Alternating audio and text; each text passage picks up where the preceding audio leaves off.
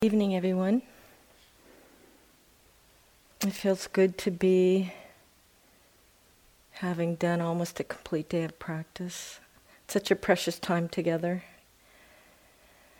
Um, I'd like to make a few announcements before I talk about mindfulness for the Dharma talk. Um, one thing I want to remind us of we went through the precepts last night, the five precepts, and one of them was noble silence. And I just want to um, remind everyone that you can retake this precept at any time.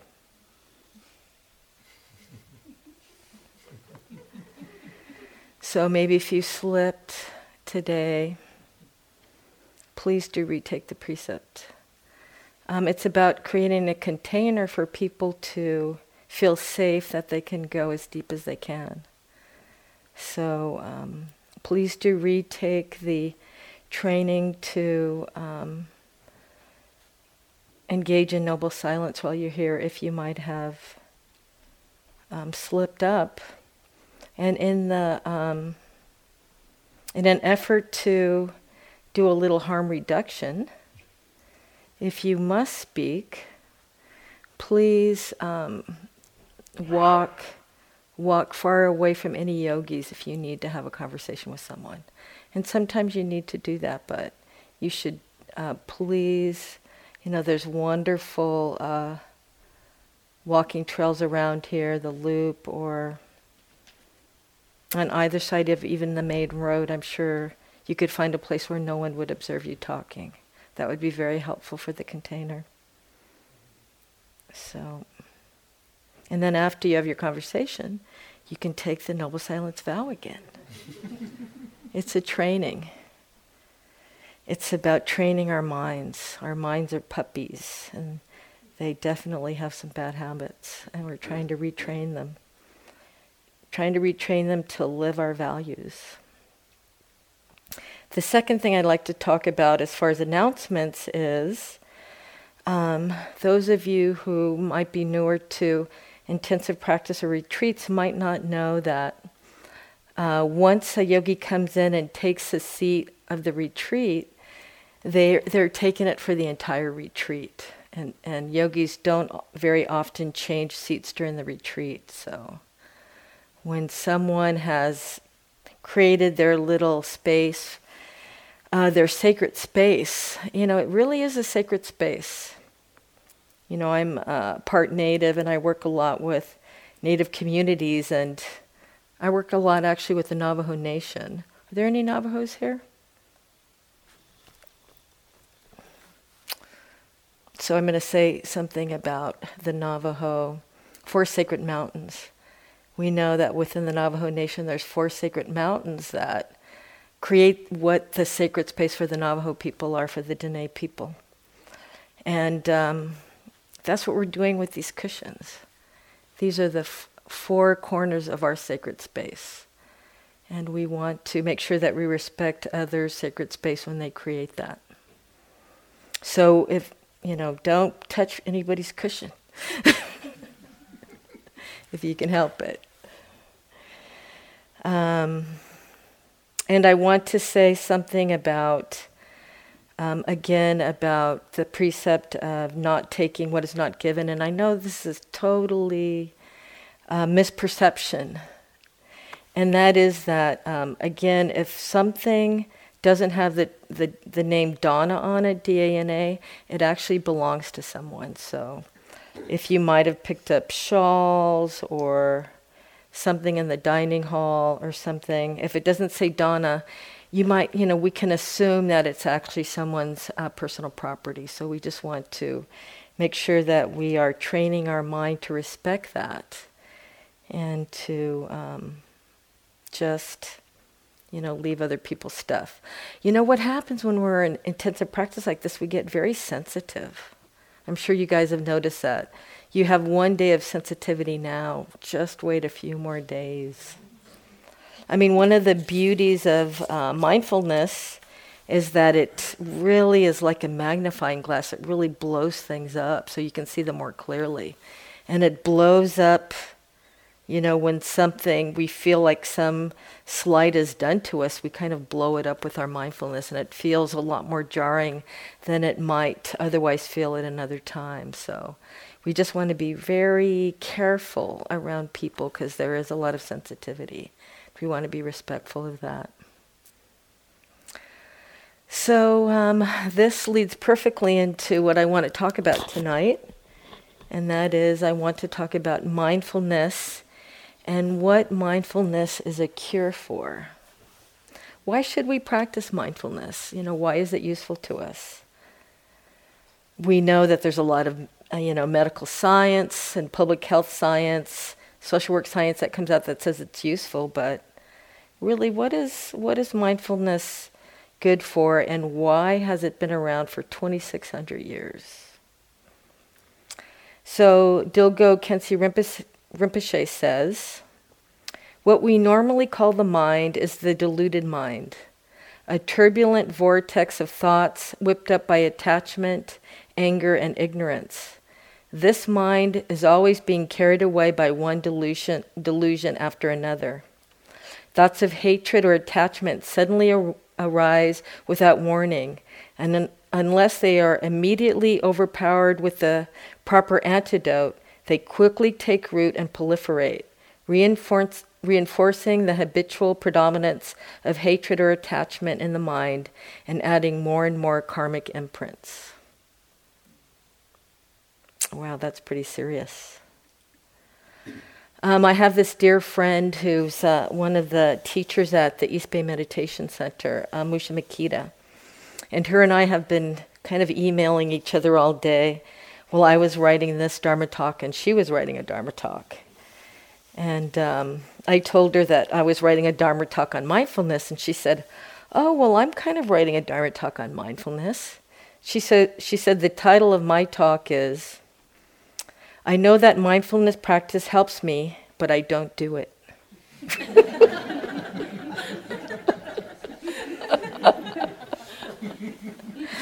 and she was going to give that Dharma talk to some of her students.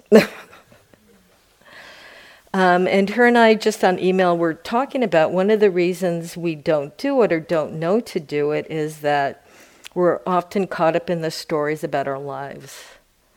You know, these proliferation of stories. And in one sense, you know, the stories are absolutely true as we understand them. The truth of the story will be based on the clarity of our minds. And, um, you know, we're not, we don't want to take away anyone's um, right to tell their story. You know, I mean, that's absolutely a truth. One thing about the Dharma that I love is that you find that it's, uh, that what happens is two opposite things can be absolutely true at the same time. It's an interesting thing to discover about the Dharma. So tonight I want to talk about um, some one of uh, my favorite uh, teachings of the Buddha, and that's his teaching about the distortions of perception or the vipallasas. In one of the um, short suttas, I think it's in the Nyingma, the Majjhima, Majjhima Nikaya, uh, the Buddha talks about the distortions of perception about uh, the Vipallasa of Sanya, the Vipallasa of Citta, and the Vipallasa of Ditta. Um, and uh, this, these notions of um, distortions are really fundamental to how uh, Buddhism understands the idea of ignorance or delusion. Where does you know where does our ignorance come from? Where does our delusion come from? Why do we have so much of it? You know, modern science would tell us tell us that these distortions of reality are uh, caused by perceptual and cognitive. Uh, cognitive apparatuses of the brain. In fact, there are neuropsychological and neuroscience um, teachings about this, about misperceptions, cognitive and perceptual misperceptions. Uh, but this does, you know, what does this say about our basic nature? It doesn't say that by nature we're flawed. It just says that in trying to make sense of the world and our daily walking around, that we often can have some really serious errors about uh, in our view of the world. And these are uh, the cause for you know our own suffering and the suffering that we may um, inadvertently um, you know cause to others as well. So the Buddha taught that there's three levels of distortion. The first level of distortion is distortions of perception. And this distortions of perception is like, let's say you're walking down the, uh, one of the nice paths around IMS and you see a piece of rope and you think it's a snake. You know, you see a piece of rope and you think it's, it, it's a snake. And, um, you know, you just don't see very clearly that it's a piece of rope and rather than a snake. So you're probably, you know, what would be your reaction to that? You might have a bodily, you know, your amygdala would be um, triggered, and you might have a a um, just body bodily reaction of jumping back and getting out of the way. And if you didn't see cl- clearly right away that this piece of rope wasn't a snake, you would start having uh, distortions of thought based on that perception. So you might, you know, think about everything that you know about snakes and about poisonous snakes. You know, you might actually think, oh my gosh, there's probably Lyme ticks on that snake. the Lyme ticks are going to jump up and bite me, and I'm going to get Lyme disease. And then I'll get that post herpetic Lyme chronic disease that some of our dear friends have. So you could see that from the distortion of perception, not seeing something clearly, it can uh, trigger per, per, proliferation of distorted thinking. And then, if uh, we just carry on um, with some regularity of distort, distorted thinking, what happens is that uh, there's a pattern that's created in our mind, and it evolves into something called distortion of view. And that this is the most serious uh, and mo- more long standing distortion and distortions in our mind. Distortions of perception are kind of the easiest to uncover if we look more closely. Distortions of thought are kind of like the second level of uh, misunderstandings in our mind or bad information we're getting about reality. And the third is really the most insidious it's this distortion of view. And that is, you know, some uh, thoughts that we have that, regardless of hearing about uh, the truth or the distruth truth of it, it's hard for us to just let go of that belief. For example, you know, there's a lot of politicians who refuse to believe in climate change. Even given all of the evidence, people, uh, you know, really refuse to believe that. And you know, you would call that a distortion of view, a very deep-seated distortion of view. Uh, another example, actually, that um, Joseph, my teacher, likes to give is the birthers. You know, the the um, group of people who, even after multiple evidence that our president was born in Hawaii, they refused to believe that he was an American citizen. That's a real example of a real distorted view. Uh, another thing about these vipallasas or these distortions are that uh, they're very cyclical. Um, our perceptions are formed in the context of our views. For example, um, let's say you know we grew we grew up in a uh, a neighborhood or a school that you know uh, had issues with people of color, and you know we you know, we saw with our, um, with our, you know, we had experience that, you know, uh, we were unfairly treated in one situ- in one situation around school or around our criminal justice system or, you know, even in commerce around our area.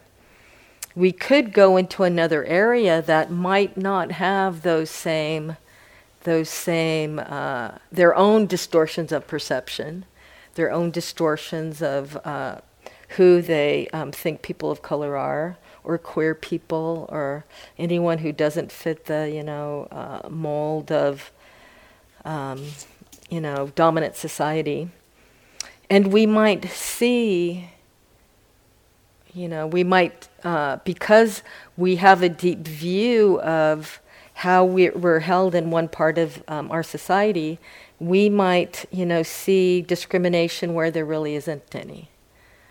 So I think that's one interesting distortion of view.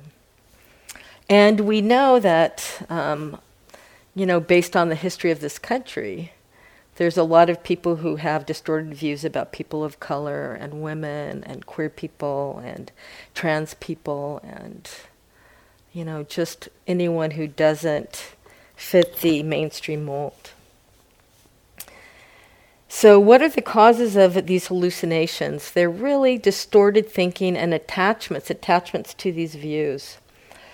And a, a, lot of times, these views actually create suffering for us, and they're like unvoiced assumptions that we have that we don't even realize that we have.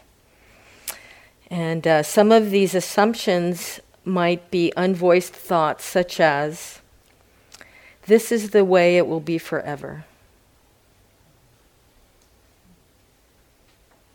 Have any of you during this day had the thought, not even realizing that something has come up and attached to that was the view, this is the way it will be forever?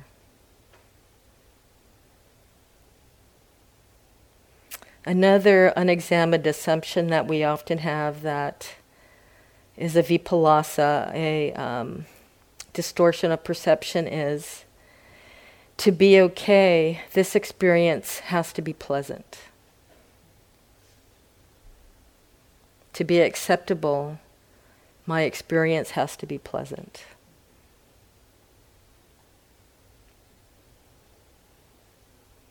Another unexamined assumption that we all have that is the source of suffering is I am making this happen, or this is happening to me. all of these distortions are denying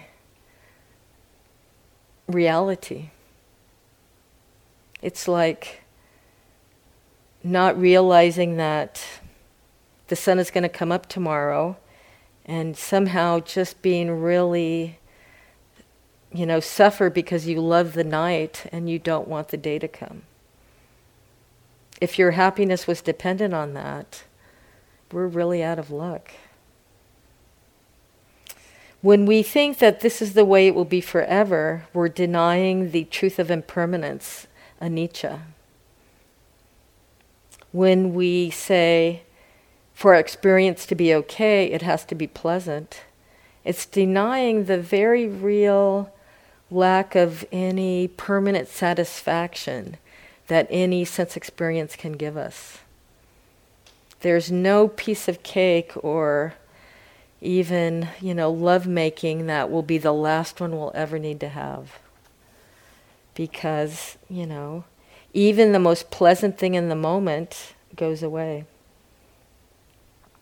And then the thought, the underlying or unexamined assumption that I am making this happen or this happen, this is happening to me, is um, not seeing the truth of conditionality the multiple, multiple ways and uh, causes and conditions for anything to arise in the moment. You know, I think we all know just how complex it is for any one thing to happen. Um, for example, you know, us even coming here, it, it, it, was a pretty complex mix of causes and conditions that it'll, you know, that even made us want to be here or able to be here for this retreat and our thoughts, you know, our thoughts in our mind attributing causality to one thing or even to one aspect of ourselves. To me, it's like, um, you know, we have stick figure theories in our mind of how the world works. We know that it's very complex. And in our mind, with one thought, we will you know, make it all about this one trait of this uh, one person or this one trait in myself. You know, it's life is just a lot more complicated than that. So, you know, the Buddha was very brilliant in laying out these vipallasas, these distortions of perception. And how these distortions really are cyclical and build on each other. But, of course, he had a remedy, didn't he? He was the great physician. Uh, and the remedy to our vipallasas or distortions of perception is right view.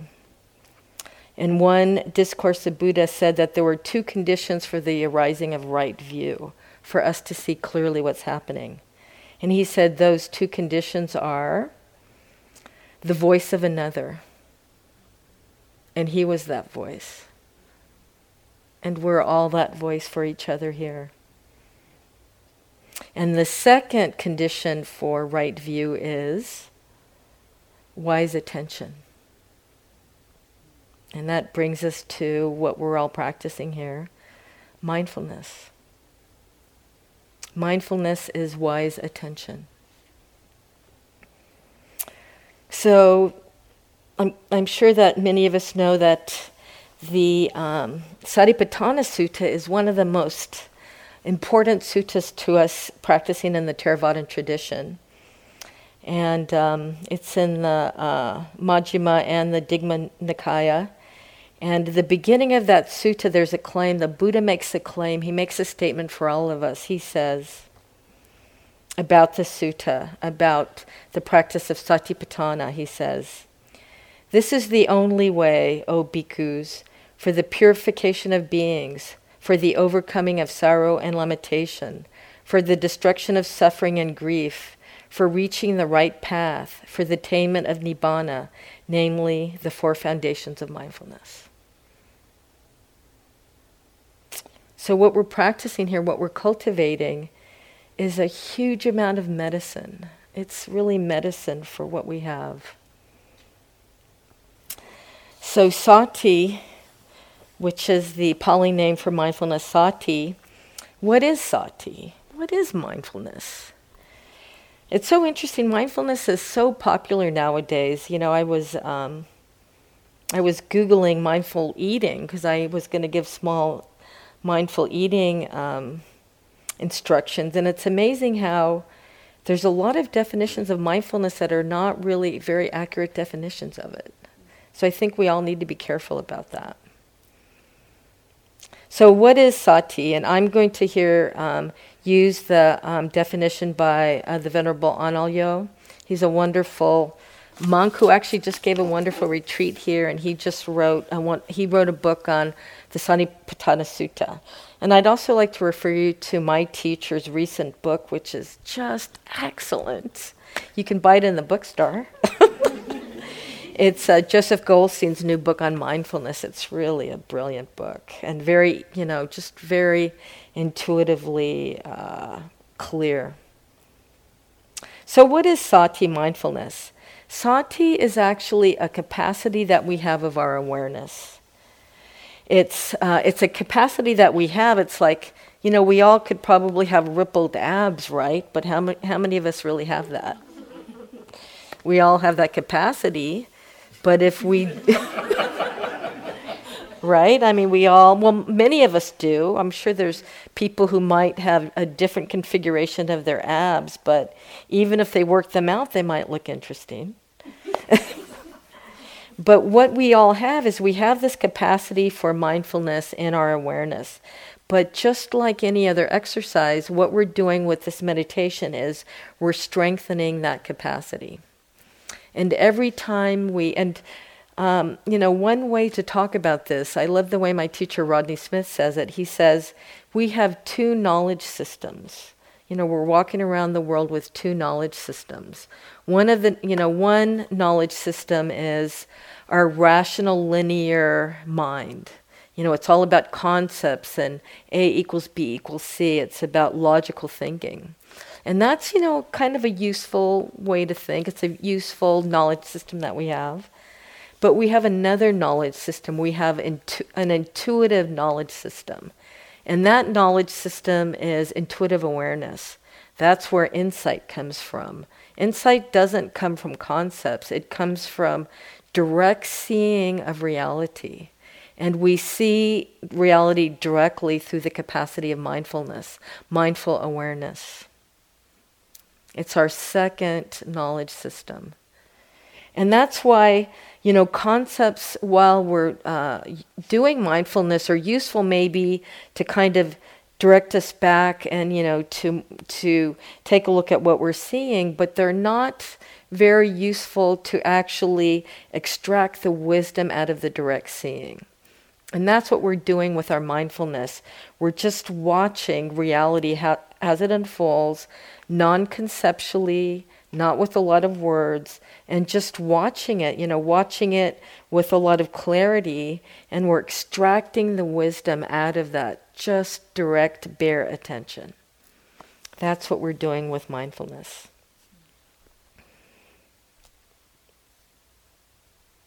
So, one of the qualities of mindfulness is clear, uh, clear seeing. Um, Analayo says, as a mental quality, sati represents the deliberate, purposeful development of the receptive awareness at the initial stages of the perception process. I know that's a lot of concepts. But if we relate it back to the vipallasas or the distortions, if we are not trying to lay aside all of our beliefs and so called linear knowledge about what something is, we're not going to see something clearly. We're going to see it with the, um, with the lenses of past history of you know those uh, losses of um, those distortions of perception, those distortions of thought, and those distortions of view. And mindfulness actually gets in there right before we kick in all of that historical knowing, and it actually allows us to um, to see more clearly, uh, more directly what something is. Another quality of um, sati mindfulness is that it is non judgmental. I know we've all heard this in MBSR that mindfulness is being in the present moment non judgmentally. The way that um, Analayo talks about it, or the Buddha, the way the Buddha talked about it, was equanimous receptivity, to have equanimity when you're seeing something. Um, and what is the definition of um, equanimity? It's uh, calmness of mind or temper, it's composure. Face into the sufferings and the joys of life without disturbance. That's what equanimity is. To be able to open to what is going on with our hearts and our minds, uh, open to all of the joys and all of the sorrows, and not be disturbed by any of it. To know that our awareness can really hold all of that. Our awareness has the capacity to hold all of that.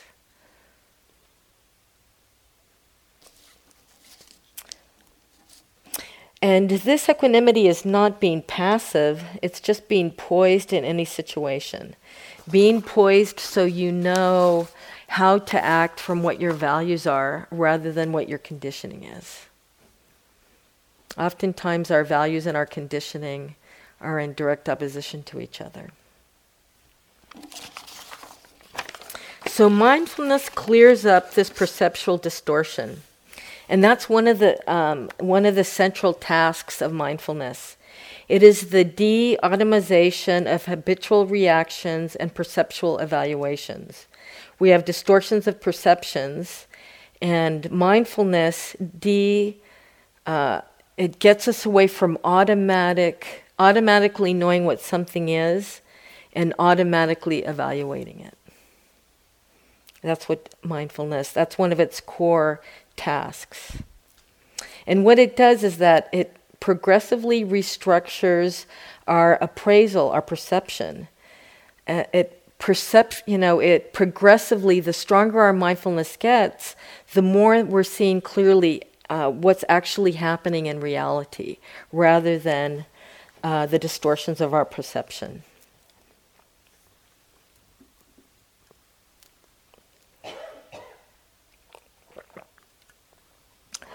One of my um, favorite characteristics um, of mindfulness is that um, usually, if we're not being mindful, when something arises, and you know, you can think of all of these things as mental objects, there is something called the Abhidhamma in uh, Buddhist Buddhist um, knowledge that there really is only 52 mental objects happening in your mind at any time. And um, usually, when an object arises into your mind, you know, a thought or an emotion, what happens is one of two things. We either get really obsessed with it, we indulge in it, or we deny it and we repress it. You know, we follow it. It's like to obsess with it, obsess about it, or indulge in it. It's like getting on the train of our thoughts, right? We don't even know we're on the train. We just kind of spin out in our thoughts. And then, if something unpleasant arises, what we do is um, we actually engage in something called experiential avoidance.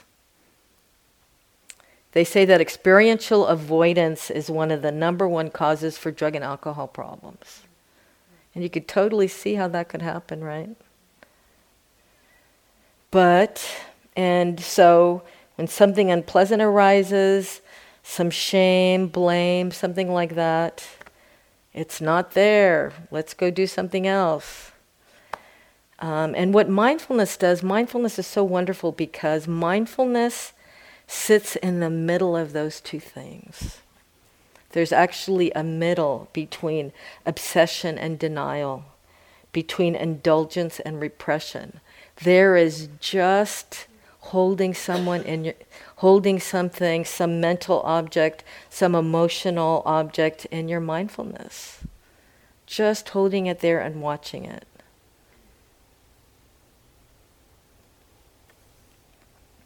This technique of recognition constitutes one way to think about the Buddha's middle path. The middle pla- path of mindfulness. So, also according to the Abhidhamma, mindfulness has certain characteristics. Uh, well, its salient characteristic is non superficiality. So, if we really do have uh, mindfulness in our mind, um, we're not seeing something um, superficially. We're not, you know, engaging in a uh, a perception of something based on a view that's not allowing us to see something clearly. So uh, the you know if we have uh, mindfulness, uh, we're not seeing uh, the object in our mind superficially. Um, the Abhidhamma says that the function of mindfulness is the absence of confusion. And the manifestation of mindfulness is a state of being turned towards the object. Just the ability to be with the object. So, uh, um, in February of this year, you know, I'm a faculty at the University of Washington, and I work in a um, American Indian Alaska Native Indigenous Research Center. And uh, I love mindfulness so much, and I've been practicing for about 30 years, practicing mindfulness. And uh, in the past five or six years, there's been other Native people who started practicing mindfulness. So I actually took a some of our um, research money and actually had a mindfulness and Indian country meeting in Seattle. And um, one of the um, people that we invited is this really wonderful social work faculty at uh, Cal State. Um, is it Eureka? Cal State Eureka? His name is Michael Yellowbird. And he calls mindfulness neuro decolonization. Isn't that cool? Neuro decolonization. And his meaning of that is that we can let go of the distortions of perception, you know, the internalized racism that we all have from growing up in a society that, you know, definitely is stratified by what's of value and what's not. And we know that in many cases we have internalized that. And in many cases, we can't even see it. And, um, you know, that's, if no other reason, that is a wonderful reason to practice mindfulness, to uh, decolonize our minds. to decolonize, decolonize our minds and make sure that we don't pass on those colonized uh, thoughts about worthiness or uh, ability to anyone else. Um, another thing that we can decolonize, or one thing that we have to be careful of when our mindfulness gets colonized, is the tyranny of mindfulness. Have you guys, has anyone had the tyranny of mindfulness show up on their cushion today? This is when your mindfulness, or you, you think, or the mindfulness, or there's something in your mind that's acting like a bulldog that's watching to make sure that you don't get off the breath. And as soon as you get off the breath, it starts barking at you and drags you back to the breath. And, you know, might actually tell you, give you some, uh, uh, you know, some self judgment might arise about that. Like, oh my gosh, I'm a bad yogi, I'm a bad meditator, I better get back to my breath. And, um, you know, I just want to remind us all that one of the characteristics of um, real mindfulness, satipatthana, is that it has equanimity and actually it has kindness in it. When it's needed, when it's needed, the right Brahmavihara, the right positive quality shows up into the mindfulness.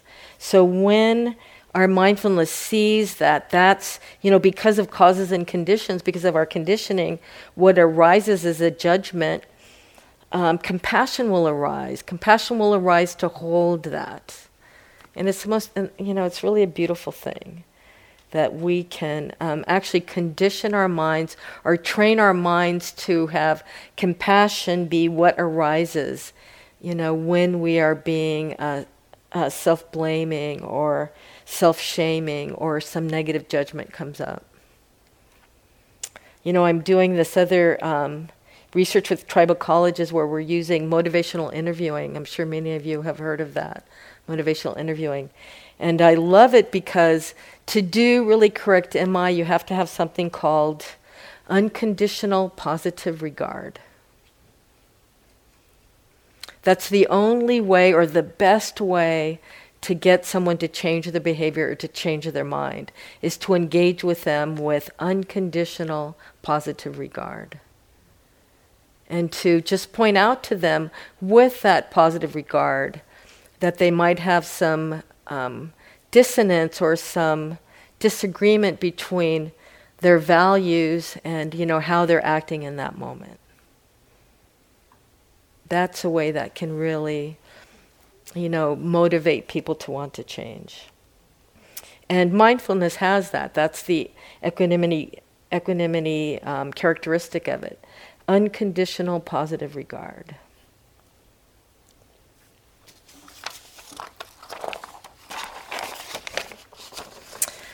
Another one of our, um, I was at a teacher training, and I'm in the Spirit Rock IMS teacher training program, and I was uh, crowdsourcing this talk with my fellow fellow trainees, and I was asking them, "What should I talk about?"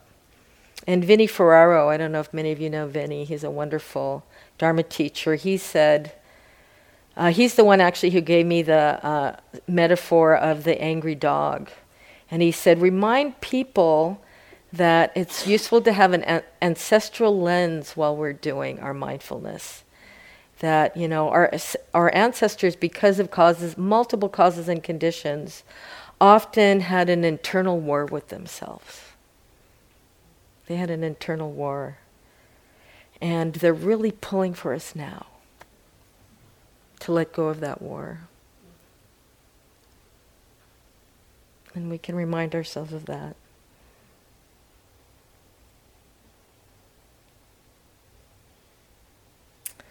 So, um, some other little tips for strengthening our mindfulness. Um, we know that it was actually Michele McDonald that came up with this little acronym of RAIN, right?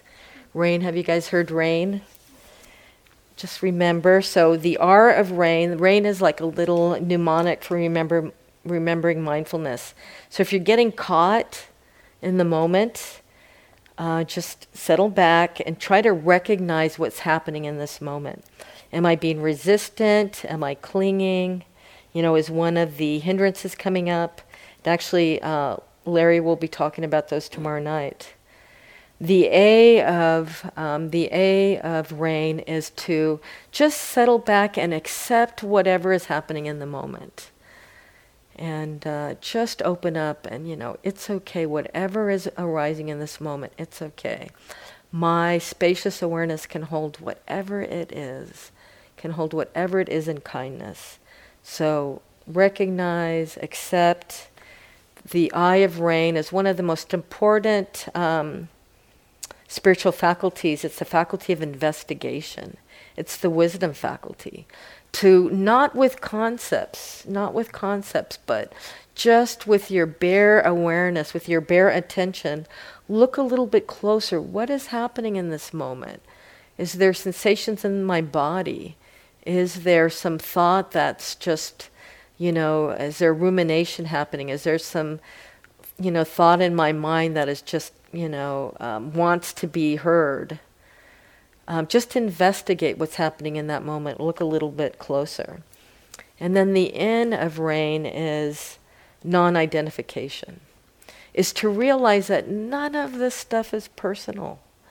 You know, we, you know, I know that we're all really creative and productive people, but we did not invent greed, hatred, and delusion. It existed long before we were ever here or born. And, you know, hopefully it's on its way out with us, but it is going to be around. And in a way, you know, that is also realizing our shared humanity.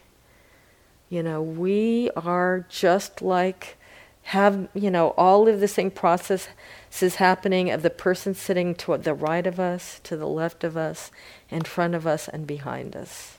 We're all in this together. That's our interconnectedness. That is the truth of non separation that many of our cultures and ancestors absolutely knew. They knew that. You know, the Buddha, uh, I love, you know, one of the things the Buddha says is if you want to get enlightened, go live in the forest. And I said, Oh my gosh, my ancestors lived in the forest. you know, when they had no sense of personal property and knew that what you do once you amass wealth is actually have a big giveaway. you know, people now are thinking those are really excellent values and qualities for sustainability. you know, 30, 40 years ago, those were primitive ideas. Now they're the height of, you know, ecological knowledge. It's funny how that happens. So, um, just before I end, I want to talk briefly about the right attitude with our mindfulness. What is the right attitude to have while we're meditating? You know, we talked about no judgment or equanimous. You know, and I was just reading something, and many of you have probably felt this there will be a time that you're meditating, if you have some strong mindfulness, something really unwholesome will come in your mind. And because you're not identifying with it, it's actually, you're just watching something unwholesome, but it's not really you that's being unwholesome. You, I'm sure you felt that. That, you know, that some amount of greed will arise and you'll watch it arise and pass away, or some ill will will arise and pass away. And you know, you'll think, wow, that's kind of interesting that, you know, I'm having that unwholesome thought. But because you don't take it as yourself, it's absolutely fine that you're having it. And then other times, something unwholesome will arise and you'll be, it'll be part of your identity or you'll be clinging to it. And, you know, it's just much more personal and there really is a little bite or a little reactivity there. So, what we're going for is to have enough strength of mindfulness so that there is no really clinging to those, to those um, unwholesome mental factors, because we're doing purification. When we can hold those, um, you know, that greed, hatred, and delusion, that ill will, and those misperceptions, when we can hold them in mindfulness, we're actually deconditioning them when we're not denying them and we're not um, indulging in them, we're deconditioning the misperception and, you know, allowing mindfulness to see clearly what's happening in the moment.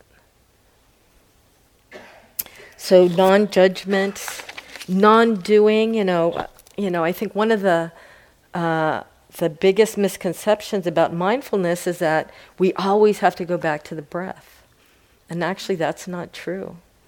Once we have stability of mind, what we want to do is um, and actually, you know, mindfulness is a force in our mind. It's not like there, that we have a self to actually disintegrate. The self is actually a is one of those vipallasas. It's one of those misperceptions and distortions. There really is no self to get rid of. It, it's it's up to us to get rid of the misperception. So who's actually doing the mindfulness? The mindfulness is doing the mindfulness. The mindfulness is its own force. You know, the Eightfold Path, Magga, is its own force in our lives. And what we need to do is get the ego out of the way and let it just do its thing. And we do that on the cushion while we're meditating as well. You know, there's at some point that the the force, the momentum of mindfulness and of sampajanya, clear comprehension, just takes over and we just let it flow. We, it's non doing. You know, we trust our inner, our inner f- forces, our inner goodness, and let it do its thing.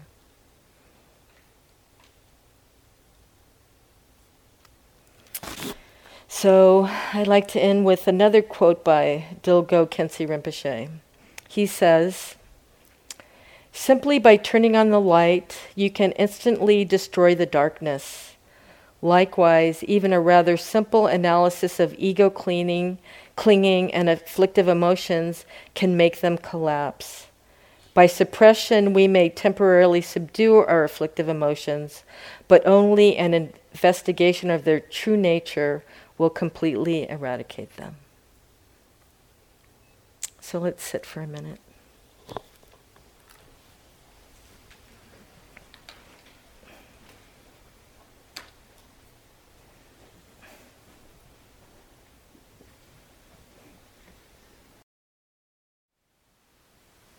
Thank you for listening. To learn how you can support the teachers and Dharma Seed, please visit dharmaseed.org slash donate.